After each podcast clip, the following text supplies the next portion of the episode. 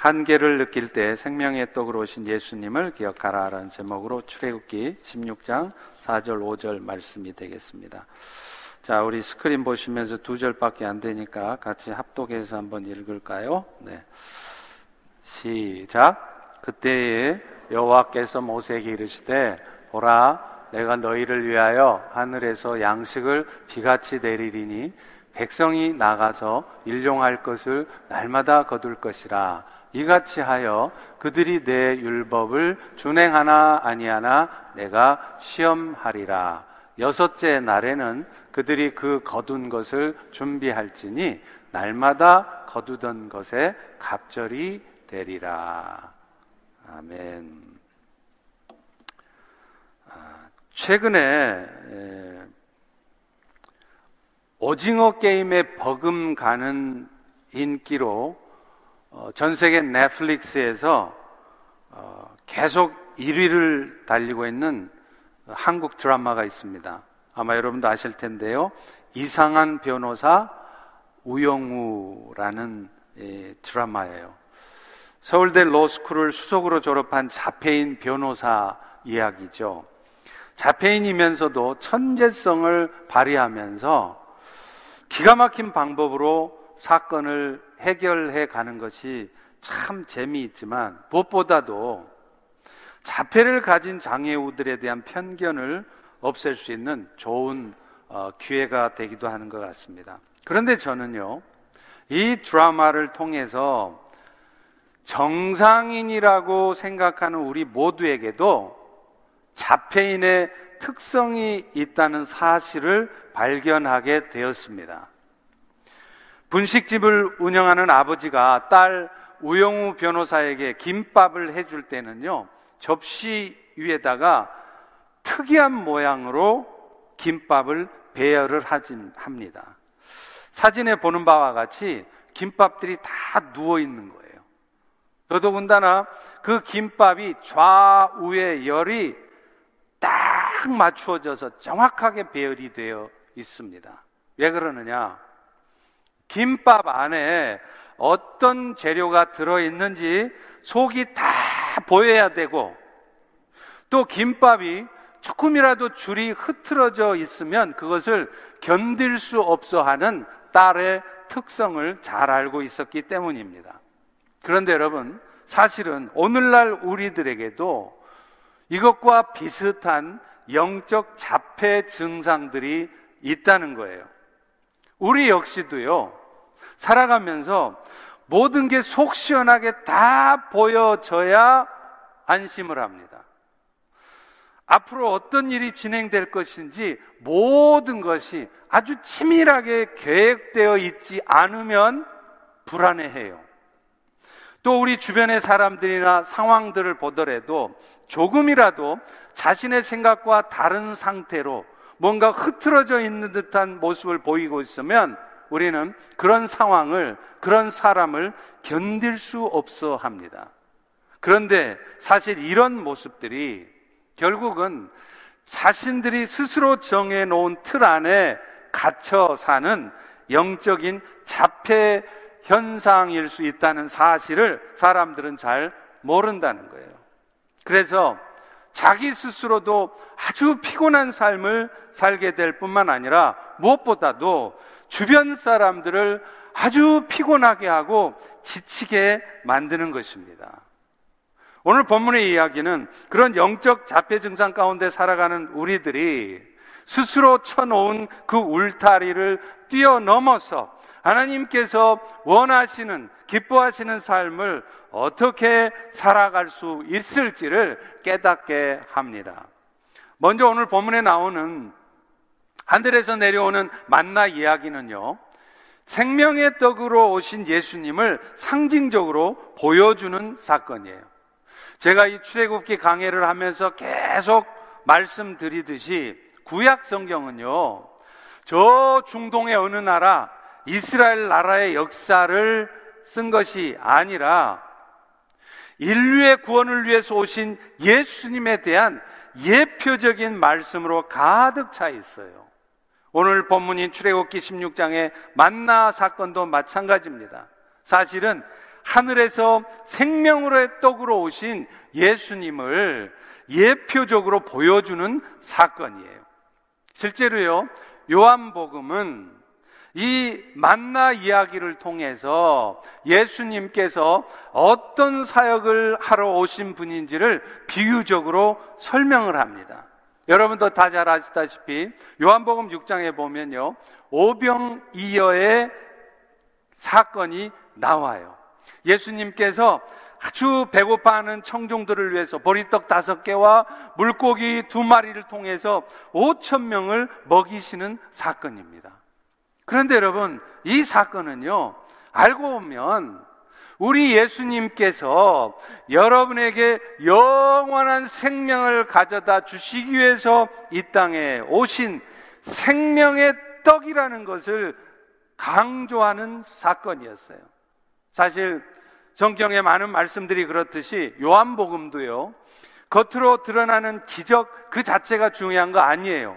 오병이의 기적 자체가 중요한 게 아니라 예수님은 왜 그런 기적 같은 일을 보여주셨느냐? 그 기적을 통해서 자신이 창조주의 권능을 가진 하나님이시며 보리떡 다섯 개를 가지고 오천 명을 먹이시게 할 정도로 그런 창조주의 권능을 가지신 하나님의 아들이시고 그런 권능을 가지고 세상의 사람들에게 하나님의 생명을 주시는 분이다. 이것을 말씀하려는 거예요.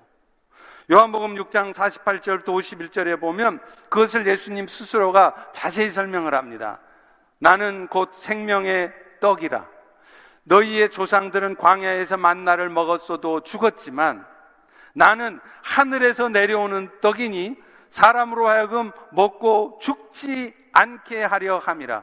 나는 하늘에서 내려오는 살아있는 떡으로 사람들이 이 떡을 먹으면 누구든지 영생을 하게 될 것이다. 다시 말하면 예수님은요, 자신이 세상 사람들에게 영원한 생명을 주시는 생명의 떡이란 말씀을 하신 거예요. 먼저는 출애굽한 백성들을 하늘에서 내리는 만나를 통해서 먹이시는 이 사건들을 통해서 또 신약 시대에는 오병이어의 그 놀라운 기적을 통해서 이것을 말씀을 하신 것입니다. 여러분, 사실 우리가 성찬식을 할 때 무엇을 먹죠? 떡을 먹지 않습니까? 왜 성찬식 때 떡을 떼는 줄 아세요? 앞서 말한 요한복음 6장의 말씀처럼 사람이 누구든지 얼마나 큰 죄를 범한 사람이든 얼마나 부족한 사람이든 누구든지 이 예수님의 떡을 먹으면 영생을 얻을 것이다. 이 말씀을 하신 것처럼 오늘 우리가 성찬을 행할 때 떡을 먹으면 그것은 우리가 예수님의 살을 먹는 것이고 그 예수님의 살을 통해서 우리 모두가 영생을 얻게 되었다. 그것을 잊지 말고 기억하라는 거예요. 그래서 우리는 매달 한 번씩 이 성찬을 하는 것입니다. 그렇기 때문에 사랑하는 성도 여러분, 오늘 우리가 예수님 때문에 감사하고 기뻐해야 된다면 그 첫 번째 이유가 뭘까요? 오늘 우리 모두가 그분으로 말미암아서 잃어버렸던 영원한 생명을 얻게 되었다는 것. 이것 때문에 우리는 예수님에 대해서 감사하고 기뻐해야 된다는 거예요. 그리고 그 결과 오늘 또 우리는 하나님을 알아보게 되었어요. 이전에는 하나님을 몰랐어요. 그래서 하나님을 아버지라 부르지 못했습니다. 그러나 예수님 때문에 우리는 전능하신 하나님을 알아보고 아버지로 부르고요. 그것뿐입니까? 이 땅에 사는 동안에도 우리를 눈동자 같이 지키시는 그분의 보호하심과 인도하심 가운데 살다가 결국 어느 순간 이 땅의 삶을 마쳐도 우리는 영원한 나라에 들어가서 그분과 함께 영원한 삶을 살게 되었다는 것입니다. 이것에 대해서 우리는 기뻐하고 감사해야 되는 것이지. 그저 오병이어의 기적을 보면서 아, 나도 예수님 쫓아 살면, 신앙생활 열심히 하고 살면 저렇게 늘 떡 먹고 배부를 수 있겠구나. 그래서 예수님을 쫓고 또 그래서 신앙생활 하는 것이 되어서는 안 된다는 것입니다. 사실은 예수님도 이 부분을 지적하세요. 요한복음 6장 26절에 보시면 너희가 나를 찾는 것은 내가 보여준 그 표적의 의미를 깨달았기 때문이 아니라 떡을 먹고 배부른 까닭이라. 이 말은 우리에게 정말 중요한 의미를 던져줘요. 다시 말하면 우리가 신앙생활 하면서 예수님을 찾는 이유가 그저 예수님 통해서 기적 같은 일이 일어나서 죽을 병 걸렸다가도 씻은 듯이 낫게 되고 비즈니스가 다 쫄딱 망해가도 예수님 찾아댕기고 예수님께 간절히 기도하면 비즈니스가 갑자기 좋아지고 그래서 우리가 배부르게 살게 될 것이기 때문에 그것 때문에 예수님을 찾고 신앙생활을 해서는 안 된다는 것입니다. 그런데 안타깝게도 오늘날 적지 않은 그리스도인들은요, 신앙생활하는 목적 자체가 뭐냐? 오병이어와 같은 기적 같은 일들을 통해 결국에는 결국에는 자기 배가 부르기를 원하는 것이에요. 그래서 심지어 예배도 열심히 드려요. 안 빠지고 꼬박꼬박 나옵니다. 그것뿐입니까? 봉사도 시간 내서 열심히 해요. 그런데 그렇게 하는 이유가 뭐냐? 그렇게 열심히 내가 섬기면 예수님이 하나님이 내 삶을 축복해 주셔서 내가 이 땅에서 배불리 살아갈 수 있을 것 같기에 그렇게 열심히 섬기면 내 자식들도 다 잘 되어지고 하던 비즈니스도 잘될 것 같아서 그런 이유 때문에 하는 경우가 있다는 거예요. 실제로 실제로 그런 얘기를 하는 목사님들이 있습니다. LA에 있는 그 수정교회 로버트 슐러 목사님, 또 신사도 운동을 하시는 베님 목사, 또 긍정적 사고방식에 대한 얘기를 많이 하는 조엘 오스틴 같은 사람들이 그런 얘기를 해요. 부자가 되는 것이 하나님의 뜻이고 여러분들도 적극적이고 긍정적인 사고를 가지고 살아가면 여러분 모두도 저희들처럼 부요한 삶을 살 수 있습니다. 이렇게 말한다는 거예요. 그런데 여러분, 그들의 마지막이 어떠했습니까? 얼마나 으리으리하게 교회를 지었으면 그 교회 이름이 Crystal Church라고 할까요? 그랬던 그 화려한 Crystal Church, 지금 카톨릭에 넘어갔습니다. 고급 승용차만 수십 대이고 개인 전용 자가용 비행기가 있었던 베니임 목사 지금 어떻게 됐죠? 성적 스캔들에 휘말리고 탈세 혐으로 몰락했어요. 이제 조엘 오스틴 목사의 마지막이 어떤 마지막이 될 것인지 심히 걱정스럽습니다. 우리도 마찬가지입니다. 우리가 만약 신앙생활을 하는 것이 그런 목적을 가지고 신앙생활을 한다면 여러분이 만약에 신앙생활을 하다가 정말로 배부르는 일이 생기지 않게 된다면 아니 배가 부르기는커녕 열심히 봉사하고 열심히 섬겼더니만 교통사고나 나고 비즈니스 망하고 더 안 좋은 일이 생기면 금방 예수님을 떠난다는 거예요. 생명의 떡이 되어지신 예수님을 위해서 사는 것이 아니라 그 예수님을 통해서 세상에 떡을 얻고자 하는 마음으로 살아왔기 때문에 그러는 것입니다. 물론 그렇다고 해서 예수님께서 여러분 모두의 육신의 문제는 거들떠 보지도 않는 분인 것은 또 아니에요. 감사하게도 우리가 우리 조미영 집사님을 위해서 간절히 기도했잖아요. 지난주에 대장암 수술을 하셨습니다. 림프까지 다 전이가 된 줄 알고 수술을 받았는데 너무나도 감사하게 림프 전이가 하나도 안 돼 있었다는 거예요. 할렐루야. 얼마나 감사한지 모르겠어요. 우리가 간절히 기도한 탓이라고 저는 생각합니다. 또 광야에서 아무것도 먹을 것을 얻지 못하는 이스라엘에게 하늘에서 만나를 내려주신 것도 또 예수님께서 자신을 따르는 청중들이 배고파 할까 봐서 그들을 오병이어의 기적을 통해서 먹이신 것도 이유가 뭡니까? 그 출발이 그 청중들의 배고파하는 모습을 불쌍히 여겼기 때문이라는 거예요. 예수님은요, 사실 지금 이 순간에도 여러분 모두가 욕심의 문제 때문에 힘들어하는 거 알고 계세요. 모르시는 거 아니에요. 그리고 무엇보다도 그런 욕심의 문제들을 여러분보다도 더 간절한 마음으로 해결해 주시기를 원하시는 것입니다. 그러나 하나님의 또 다른 계획이 있으셔서 혹은 아직 그때가 되지 않으셔서 여러분의 문제를 해결해 주시지 않으실 분이신 거예요. 따라서 오늘 우리가 신앙생활 하면서 먹고 살기가 힘들어졌습니까?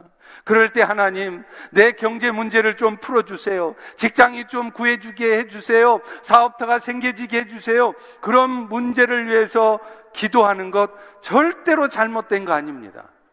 우리 몸이 아플 때 내 질병을 치유해 주시기를 기도하는 것 잘못되는 거 아니에요. 간혹, 간혹 이런 기도는 뭔가 잘못된 기도인 것처럼 생각하는 수가 있는데요. 이런 생각들을 하는 것을 우리는 근본주의라고, fundamentalism이라고 얘기를 해요. 여러분, 신비한 체험만을 구하는 은사주의적인 신앙생활도 문제지만요. 그 반대로 인생의 문제를 해결받기 위해서 뭔가를 구하는 것은 잘못된 것이라 생각하는 그 근본주의적인 신앙생활 태도도 문제입니다. 육적인 것을 구하는 사람은 신령하지 못한 사람이고 오직 영적인 은혜만 구해야 그게 신령한 사람이라고 생각하는 것은 잘못된 생각인 것이에요. 오히려 우리는 그분의 도우심을 통해서 인생의 문제를 해결받을 때 주의 은혜를 더 깊이 알 수 있게 되는 거예요. 그래서 이제 남은 인생은 그 주님을 위해서 살아가겠다고 결단도 하게 되는 것입니다. 다만, 다만 우리 신앙생활이 그런 것들을 목표로 해서 신앙생활이 되어져서는 안 된다는 것입니다. 그래서 혹시 바랬던 대로 뭔가 이루어지지 않는다 해도 그것 때문에 금방 예수님에 대한 흥미를 잃어버리고 신앙의 동력을 잃어버려서는 안 된다는 것입니다. 예수님께서 내 삶의 문제를 해결해 주시던 해결해 주시지 않던 내가 기도했던 것들이 응답되든 응답되지 않던 무엇보다도 내가 그분을 통해서 영원한 생명을 얻은 일에 먼저 감사할 수 있어야 된다는 거예요. 그리고 그리고 다른 무엇이 아니라 그 영원한 생명 얻은 그 사실 때문에 기뻐하며 오늘도 내 삶의 여건이 어찌 되든지 내 남은 인생은 그 은혜 주신 그분을 위해서 내가 결국에는 가야 될 그 영원한 나라를 위해서 살아갈 수 있어야 된다는 것입니다. 오늘 이런 은혜가 이 예배 참석한 여러분 모두에게 임하기를 주의 이름으로 축원합니다. 그런 의미에서도 하나님은 지금 이스라엘 백성들에게 만나 사건을 통해 또 다른 교훈을 하나 주고 계십니다. 그게 뭐냐면 그들의 육신의 삶을 책임지시는 분도 결국은 하나님이시라. 내가 내 인생을 책임질 수 없다는 거예요. 돈 많은 누군가가, 돈 많은 아버지가 내 삶을 책임지는 게 아니라는 거예요. 사절에 보십시오. 그때 여호와께서 모세에게 이르실 때 보라 내가 너희를 위해서 하늘에서 양식을 내려 주리니 백성이 나가서 일용할 것을 날마다 거둘 것이라. 사실 광야에서 이스라엘이 할 수 있는 일 아무것도 없었어요. 그들이 정착 생활을 한다면 농사라도 짓겠죠. 그러나 그들은 지금 계속해서 광야에서 이동해야 되지 않습니까? 그렇게 그들은 오직 하늘을 바라볼 뿐이었습니다. 그런데 사실은요, 이것이 바로 하나님께서 만나를 내려주신 이유예요. 사실은 하늘에서 내려지는 만나 자체가 시각적 효과가 있습니다. 만약 하나님이요, 이스라엘 백성들을 먹이시려면 굳이 하늘에서 만나 안 내려주셨어도 돼요. 말씀 한마디로 해서 갑자기 자기들 눈앞에 풍성한 곡식이 먹을 것이 생기기도 하고요. 지나가다가 오아시스를 만나서 거기서 바나나를 따먹게 해서도 먹일 수 있습니다. 그런데 왜 하필 하나님은 아침마다 설이 내듯이 하늘에서 만나가 내려짐으로 해서 그들을 먹여 주셨을까요? 백성들의 먹을 것을 하늘의 하나님께서 책임져 주신다는 것을 보여주시려는 것입니다. 그렇기 때문에 오늘 또 우리의 먹고 사는 문제를 내가 책임지지 않으면 누가 책임지겠냐? 교회 다니고 기도하고 열심히 섬겨봐야 그거 다 말짱할 거야. 결국에는 내가 열심히 살고 열심히 일하고 해야 먹고 사는 것이지 그런 생각하시지 마시라는 거예요. 그래서 오늘도 내 삶을 스스로 책임지기 위하여서 몸을 헤쳐가면서 불철주야 그렇게 애쓰고 수고하지 마시라는 거예요. 하나님을 바라보고 그분의 도우심을 구하는 것이 아니라 자신의 힘으로 자신의 삶을 책임지려는 그런 삶을 살지 마시라고 이 만나의 사건을 여러분에게 들려주시는 것입니다. 사실 하나님께서 우리 인생 가운데 훈련하시는 부분도 이 부분이에요. 오늘도 여러분 중에는 갑자기 먹고 살 일이 캄캄해지는 그런 일이 생겨진 분도 있을 것입니다. 육신적으로 고통스러워서 지금 일을 할래야 할 수 없는 상황에 처한 분들도 있을 거예요. 왜 그런 일이 생긴 줄 아십니까? 하나님께서 여러분들에게 그런 일들을 경험하게 하면서 결국에는 너희들의 삶을 책임지는 것은 네 몸뚱아리가 아니다. 네 육신의 힘이 아니라 나 여호와가 너의 삶을 책임질 거야. 그러니 너희는 너희는 썩을 양식을 위해서 사는 것이 아니라 이제는 너의 사는 문제 하나님께 제발 맡기고 하늘 양식을 위해서 살아가라고 말씀하시는 거예요. 그래서 하나님은 가끔 여러분들을 아무것도 먹을 것이 없는 그리시네가 같은 곳으로 보내시기도 하는 것입니다. 실제로 열왕기상 17장에 보면 하나님이 엘리야 선지자를 훈련하실 때 먼저 어디로 보내셨죠? 그리시네가로 보내는 거예요. 나중에 앞 선지자와 엄청난 영적 대결을 하기 전에 엘리야 선지자를 훈련하는데 그 훈련 장소가 어디냐? 먹을 것 없고 심지어는 아무 사람도 없는 그런 그리시네가로 보냈어요. 그런데 하나님은요, 그곳에서 엘리야 선지자를 까마귀를 통해서 먹이세요. 아침에 고기를 물고 왔던 그 까마귀, 잊지 않고 저녁 시간에 엘리야에게 고기 물어준다는 보장이 있습니까? 그러니까 엘리야는요, 철저히 하나님만 바라볼 수밖에 없었죠. 근데 참 희한하죠. 용케도, 용케도 그 까마귀는 잊지 않고 저녁이 되면 먹을 것을 물어다 주는 거예요. 여러분, 하나님이 왜 엘리야에게 그런 훈련을 하게 하셨을까요? 왜 하나님은 여러분에게 그런 삶의 훈련을 하게 하시는 것일까요? 여러분의 먹고 사는 것이 여러분이 열심히 노력한다고 되어지는 것이 아니라 하나님께서 하시라는 것을 깨닫게 하시려는 거예요. 내 생각에는 이런 식으로 살아가다가는 곧 굶어 죽을 것 같아도 제가 단언코 말씀드립니다. 결코 여러분은 굶어 죽지 않습니다. 또 반대로요. 이렇게 내가 열심히 일하면 돈 많이 벌어서 행복해질 것 같은데 여러분 절대로 여러분 뜻대로 잘 안 될 것입니다. 다 될 것 같은 일도 막판에 틀어지지 않습니까? 이번 계약은 죽었다 깨나도 반드시 되는 계약이다. 내가 반드시 그 계약 컨트랙 따내고 말 거야.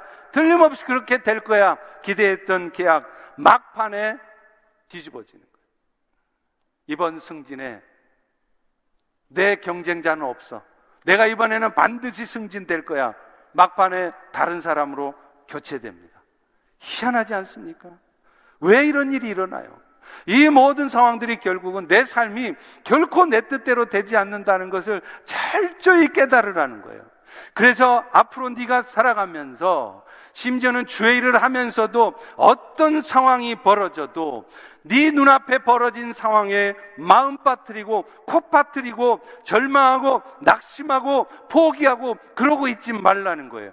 결국에는 이 모든 일을 이루시는 분은 하나님이시라는 것을 굳게 믿는 가운데 네 사는 것도 네 인생의 미래도 철저히 하나님 앞에 맡기고 살아가라는 것입니다. 그런 훈련이 안 되어 있으면요. 우리는 인생을 살아가면서 지금까지도 아마 여러분 힘들게 사셨겠지만 앞으로도 앞으로도 죽는 날까지 제가 예언합니다. 여러분은 계속 걱정하면서 열심히 최선을 다해서 사시는데도 늘 되는 일은 없이 여러분 인생이 힘들어질 수 있다는 것입니다. 제가 한국에서 섬길 때 장로님 한 분 중에 소미업을 하시는 분이 계셨어요. 이분은요, 매달 200만 원씩, 그러니까 거의 2,000불에 가까운 돈을 적금을 드세요. 적지 않은 돈 아닙니까? 그리고는 연말이 되면 그 돈을 한꺼번에 찾아요. 그래서 2만 불이 넘는 그 돈을 가지고 뭐를 하느냐? 해외에다가 예배당을 짓거나 혹은 선교지에 선교사님들이 필요한 일들에 후원을 하신다는 거예요. 그러면 여러분은 생각할 거예요. 그분이 엄청난 부장가 보다 천만의 말씀이에요. 삶이 어느 정도 여유가 있으시지만 그렇다고 무슨 엄청 부자도 아니십니다. 그런데 왜 그분은 돈 아까운지 모를까요? 알아요. 그러면서도 왜 그렇게 하실까요? 하나님께서 기뻐하시는 일을 하고 있을 때 하나님께서 자신의 사업도 비즈니스도 지켜주신다는 것을 경험적으로 알고 있기 때문에 그래요. 실제로요. 어느 날 이분이 사무실에 딱 앉아 있는데 일본의 디즈니랜드 아시죠? 거기 홍보 담당자가 찾아왔더래요. 그러고서는 내가 당신 이야기를 듣고서 찾아왔는데 이제 앞으로 우리 일본의 디즈니랜드에 찾아오는 손님들을 위해서 주는 기프트로 주는 그 인형을 당신 회사에서 만들어 달라는 거예요. 근데 여러분 이 장로님이요 영어를 기가 막히게 잘하시느냐 영어 한마디도 못해요. 일본 말이요 더더욱 몰라요. 이분이 일본까지 건너가서 디즈니랜드 찾아가면서 홍보 담당자 만나서 그와 밥 사면서 제발 내가 이 계약 단액 해달라고 영업한 적 한 번도 없습니다. 그런데 영업 담당자가 직접 와서 계약을 체결하는 거예요. 그 이후로 매년 수십만 불어치의 원단이 그쪽으로 들어가요. 가만히 있는데 영업이 된 거죠. 누가 한 겁니까? 말할 것도 없이 하나님께서 하신 거예요. 이것이 바로 주께서 여러분의 삶을 책임지신다는 것입니다. 그런데 안타깝게도 우리는 그런 하나님을 신뢰하지 못합니다. 그래서 열심히 봉사하고 열심히 최선을 다해서 사는데 순전히 내 힘으로 열심히 살려고만 해요. 안타깝지만 그럼에도 여러분의 인생은 절대로 여러분 뜻대로 되지 않는다는 것을 아셔야 돼요. 지금 3년째 지속되는 팬데믹 상황을 통해서 깨닫지 않습니까? 여러분 팬데믹 전에 얼마나 많은 계획을 세우셨어요. 그런데 그 많은 계획들 팬데믹으로 말미암아 한순간에 물거품이 되었잖아요. 그런데 더 안타까운 것은 뭔지 아세요? 우리는 그것을 경험했으면서도 지금도 여전히 그것을 깨닫지 못하고 있다는 거예요. 구약의 출애굽 백성을 하늘의 만다로 먹이신 사건도 신약 시대에 예수님께서 오병이어의 기적을 통해 사람들을 먹이신 것도 결국에는 하나님께서 여러분의 삶을 책임지시는 분이시라는 것을 알라고 알라고 하신 일들이에요. 팬데믹을 통해서 우리에게 이런 힘든 시간을 겪게 하시는 이유도 제발 더 이상 이제는 너의 힘으로 살지 말라고 하시는 거예요. 그런데도 여전히 여전히 오늘도 하나님과는 적당히 거리를 두며 교회와는 적당히 거리를 두며 여전히 내 힘으로 여러분의 삶을 열심히 이루어 가려 한다면 여러분은 정말로 영적 자폐아입니다. 정말로 어리석은 거예요. 마지막으로 하나님은요, 만나를 주시는 사건을 통해 또 하나의 교훈을 주셨습니다. 그것은 이제는 더 이상 하나님께서 주신 것에 만족하지 못해서 욕심내며 살지 말라는 거예요. 여러분, 하나님은요, 만나를 주실 때 어떻게 주셨습니까? 하루 딱 한 번 줬어요. 그것도 꼭 하루 먹을 만큼, 일용할 만큼만 주셨어요.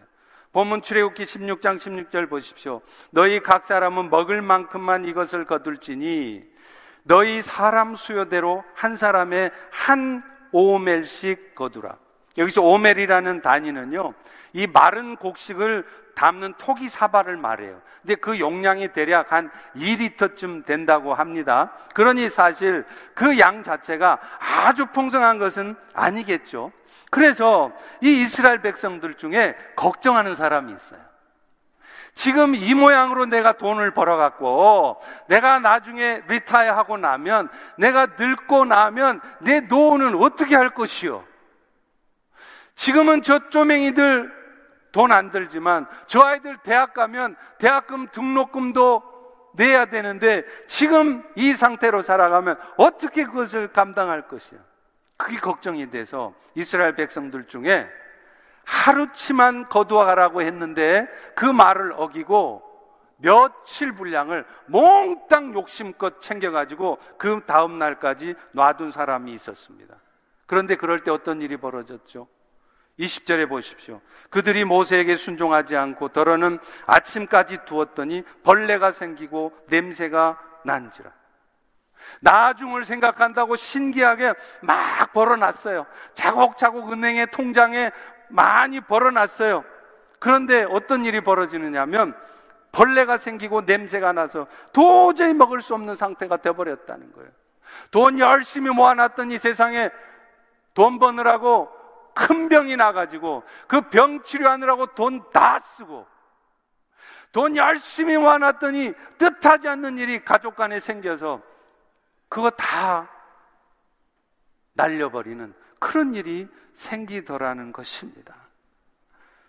그리고 무엇보다도 내 인생이 냄새나는 인생이 된다는 거예요. 맨날 돈, 돈, 돈 하면서 돈 많이 벌려고 돈 모아두려고 그래서 하니까 인심을 못 얻어요. 그래서 사람들이 그 사람을 안 좋아해요. 저 사람 저거 아주 돈벌레야. 아주 야박하고 형제 간의 가족 간의 관계도 다 끊고 아주 못돼 먹은 사람이야. 아주 냄새가 펄펄 나는 인생이 된다는 거예요. 뭐 때문에요? 욕심내니까요. 그런데 또 여섯째 날에는 이상하게 오히려 갑절의 식물을 거두게 하십니다. 5절에 보십시오. 여섯째 날에는 그들이 거둔 것을 준비할지니 날마다 거둔 것에 갑절이 되리라. 안식일이 되면 만나를 주우러 가는 것조차 하지 말도록 하기 위함이었어요. 근데 놀랍게도 여섯째 날에 이틀 분량을 주워 놓으면 그건 또 썩지 않더라는 거예요. 24절에 말하잖아요. 그들이 모세의 명령대로 아침까지 간주하였으나 냄새 안 나고 벌레도 생기지 않았다. 하나님은 왜 그렇게 하셨을까요? 안식일에는 일하지 말고 여호와 하나님을 섬기라고. 심지어는 만나 주러 가는 일조차도 하지 말고 온전히 하루를 하나님을 섬기는 일에 쓰라고 그렇게 하신 거예요. 여러분 이것은 오늘날 우리 모두에게 중요한 메시지를 던집니다. 여러분 기억나십니까? 한국이 옛날에는요 달력에 보면 요일 표시가 이렇게 돼 있었어요. 월, 화, 수, 목, 금, 토, 일. 기억나시죠? 근데 지금은 순서가 바뀌었습니다. 미국은 오래전부터 기독교 국가이니까 순서가 바뀌어 있죠. 어떻게 돼 있죠? 일, 월, 화, 수, 목, 금, 토예요. 일요일이 한 주의 맨 마지막이 아니라 왜 한 주의 처음에 나와 있을까요? 한 주의 시작을 일하느라고 정신없이 보낼 것이 아니라 그날만큼은 하나님 앞에 예배하며 마음을 새롭게 해서 나머지 한 주간의 삶을 승리하는 삶을 살라는 거예요. 그러려면 주일에도 열심히 돈 벌기보다는 일은 쉬고 하나님 앞에 안식하는 시간이 필요해요. 물론 구약시대의 안식일은요, 오실 메시아이신 예수 그리스도를 통해 얻어질 안식을 미리 맛보라는 의미에서 정해진 겁니다. 그렇기 때문에 오늘날 예수 그리스도께서 이미 오셨잖아요. 그래서 우리에게 십자가의 죽으심을 통해 영원한 안식을 이미 주셨잖아요. 그렇기 때문에 우리는 더 이상 구약적 의미의 안식일을 지킬 필요는 없습니다. 다만, 다만 예수 그리스도를 통해 이루어진 구원은 이제 예수님께서 다시 오셔서 세상을 심판하시고 여러분 모두가 예수님과 같은 영광의 형체로 변케 되어질 때 그때 완전하게 이루어질 것입니다. 그렇기 때문에 오늘 우리는 여전히 안식일은 지키지 않지만 다시 오실 예수님, 우리 모두를 부활케 해서 영광의 형체로 변케 하실 그 주님을 기대하는 마음으로 주의를 지켜야 한다. 그래서 오늘날의 주일은 구약의 안식일이 아니라 예수님의 부활을 기념해서 예수님이 부활한 안식 후 첫날 오늘날의 일요일을 주일로 삼는 것입니다. 중요한 것은 구약적 의미의 안식일이든 신약적 의미의 주일이든 모두가 다 일주일의 한 날은 일을 쉬면서 무엇보다도 영적인 재충전을 하고 육적인 재충전을 해야 된다는 거예요. 그런 의미에서 우리 그리스도인들이 주일조차 쉬지 않고 일하는 거 바람직하지 않습니다.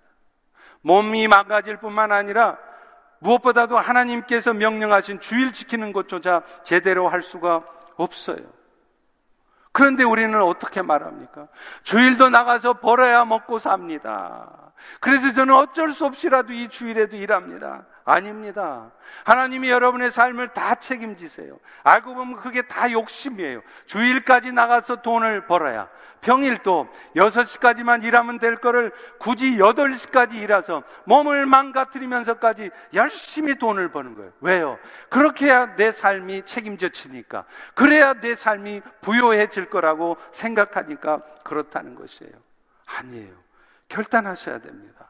여러분이 만약에 그런 결단을 하지 않고 야천히 몸을 망가뜨리면서까지 열심히 돈 버는 일에 집중하시면 심지어는 주일조차 지킬 수 없을 정도로 열심히 돈 버는 일에 매짐하시면 여러분의 삶에 오는 것은 부유한 삶이 아니라 파멸과 멸망뿐입니다. 디모데전서 6장 8절 10절 이렇게 말합니다. 우리가 먹을 것 입을 것이 있은즉 족한 줄로 알아.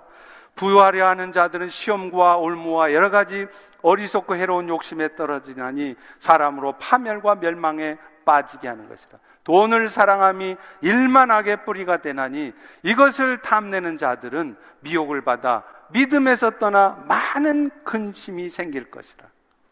안타깝게도 우리는요, 만족할 줄 모르는 악한 본성이 있어요. 저도 그렇더라고요. 여기까지만, 내 그 정도까지만 살게 되면 내 더 욕심 안 낸다. 천만의 말씀이에요. 막상 거기까지 가면요, 더 좋은 게 보여요. 더 많은 게 갖고 싶어요.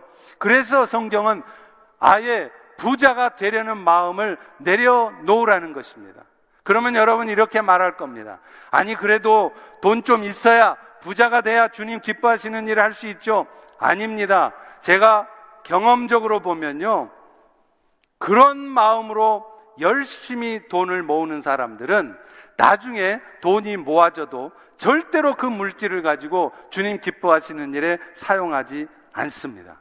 그리고 더 중요한 것은요, 그런 사람들에게는 하나님께서 물질이 모아지게도 하지 않으신다는 거예요. 차라리요, 나 물질 모으는 거 그거 별로 관심 없습니다.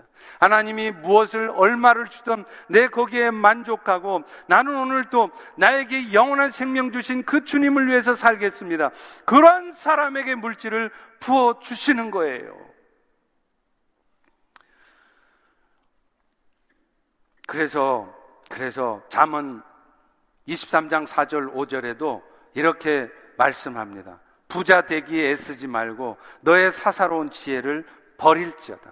네가 어찌하여 허무한 것에 주목하느냐? 정령 재물은 스스로 날개를 달아 하늘을 나는 독수리처럼 날아갈 것이라. 여러분이 오늘 또 사사로운 지혜를 막 동원해서 머리 굴리고 컴퓨터 앞에 앉아서 열심히 부자가 되려고 애쓰십니까? 그거 별로 바람직하지 않다는 거예요. 지금 여러분이 그거에서 어찌어찌 돈 좀 벌려졌어요?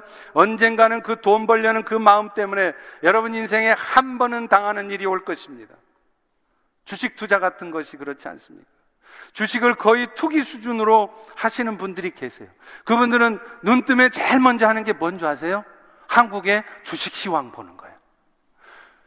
생명의 말씀을 쳐다보는 것이 아니라 오늘 하루도 주의 은혜 가운데 살게 도와달라고 기도하는 것이 아니라 맨날 틈만 나면 일하다가도 화장실에 앉아서도 주식 시황 쳐다보는 거예요. 얼마가 올랐나? 그러면 여러분 인생이 어떻게 될까요? 어느 순간, 한순간 상투 잡는 일이 생겨요. 엄청나게 주식 투자해서 돈 벌었던 거 한목에 날아가는 일이 생긴다는 것입니다. 여러분, 오늘 우리의 삶이 무엇을 위한 삶인지 한번 돌아보시기를 바래요. 오늘 본문에도 분명히 말씀하고 있지 않습니까? 내가 너희들에게 일용할 양식을 줄 텐데 그렇게 하는 이유가 뭐냐? 너희가 너희가 그렇게 함으로 나의 율법을 지키나 지키지 않나 살펴보겠다는 거예요. 오늘도 내 바빠서 도저히 도저히 하나님 위해서 섬길 시간이 없습니다. 나는 그런 섬길 만한 물질적인 여유도 없습니다. 그런 말 하지 말라는 거예요. 말씀을 맺습니다. 로버트 뱅크스가 쓴 1세기 교회 예배 이야기라는 책을 보면 초대교회 모습이 나와요. 초대교회 때는요, 주인과 종이 한 자리에 식사를 해요. 그것도 주인보다, 종보다 주인이 더 낮은 자리에 앉아서 식사를 해요. 여러분, 이런 일은 도무지 있을 수 없는 일이에요. 그런데 그 초대교회 교인들은 그걸 결단했습니다. 왜요? 성경이 말하고 있기 때문에 너희가 서로 사랑하라고 말하고 있기 때문에 여러분 초대교회가 전도 프로그램 하나 없어도 그런 엄청난 성장을 이룬 이유가 뭘까요? 서로 사랑하는 가운데 세상의 욕심을 내는 것이 아니라 오늘 또 하나님의 말씀에 순종하며 살아가는 그들의 변화된 삶이 세상에 영향을 미쳤기 때문에 그래요. 선교는요, 열심히 가서 예수님이 십자가에 죽으셨습니다. 그 예수님을 믿으십시오. 그러면 여러분이 영생을 얻을 것입니다. 그런 복음 전함으로 되어지는 것이 아닙니다. 우리 그리스도인들의 일상적인 삶, 선교적인 삶을 통해서 자연스럽게 일어나는 것이에요. 그리고 그것은요, 여러분이 반드시 부자가 되어서 뭔가 대단한 일을 해야 되어지는 것이 아닙니다. 여러분이 부자든 부자가 아니든 가난하든 또 병으로 말미암아 건강하지 않던 나이가 있든지 없든지 상관없이 내 삶의 여건 속에서 하나님의 보호하심을 믿고 그리스도의 사랑을 나타낼 때 그 일이 일어나는 거예요. 존 드라이버라는 학자가 이런 말을 했어요. 교회는 가난한 자들의 교회여야 하며 가난한 자들을 향한 교회여야 한다는 것입니다. 실제로 예수님은 마구간에서 태어나셨고 예루살렘에 입성하실 때도 나귀 타셨어요. 여러분들처럼 최고급 승용차를 타고 다니지 않으셨습니다. 저는요, 우리 교회가, 우리 펠로시 교회가 아주 부자들이 많은 교회예요. 우리 교회 돈 많습니다. 그거 자랑하고 싶지 않나요? 저는요, 오히려 저희 교회는 어떻게 돈 많은 사람들은 없고 맨날 가난한 사람들만 모여요. 저는 그것을 자랑할 것입니다. 그렇지만 우리는 가난한 자들을 향해 가는 교회입니다. 그것을 자랑하고 싶습니다. 바라기는 사랑하는 성도 여러분들도 이제 먹고 사는 문제 더 이상 거기에 매여 살지 마십시오. 8시간 일할 거 이제 돈 더 조금 벌고 6시간만 일하고 나머지 2시간은 하나님을 위해서 여러분의 삶을 투자하세요. 그래서 이제 우리 교회가 미셔널 처치로서 해야 될 이 지역 사람들을 섬겨야 될 많은 미셔널 팀들이 있을 거 아닙니까? 호스피스 사역팀도 필요하고요. food distribution 사역팀도 필요하고요. 이제 다민족 교회로서 몽골 교회, 미얀마 교회 그런 교회를 섬기려면 다민족 선교팀도 필요합니다. 그런 미션 팀에 여러분이 join하시라는 거예요. 목사님 저 시간 없어요. 건강이 안 좋아요. No. 건강하지 않아도 나이가 많아도 돈 없어도 상관없습니다. 그 일에 여러분이 삶을 던지고 헌신할 때 하나님이 여러분이 오히려 여러분의 병을 고치시고 여러분의 삶에 여유를 주실 것입니다. 이런 은혜가 우리 모두에게 있기를 주의 이름으로 축원합니다. 우리 다 일어나셔서 한번 같이 찬양하시고 같이 기도하시도록 그렇게 하겠습니다. 우리 찬양할 때요. 죽게 가오니 날 새롭게 하시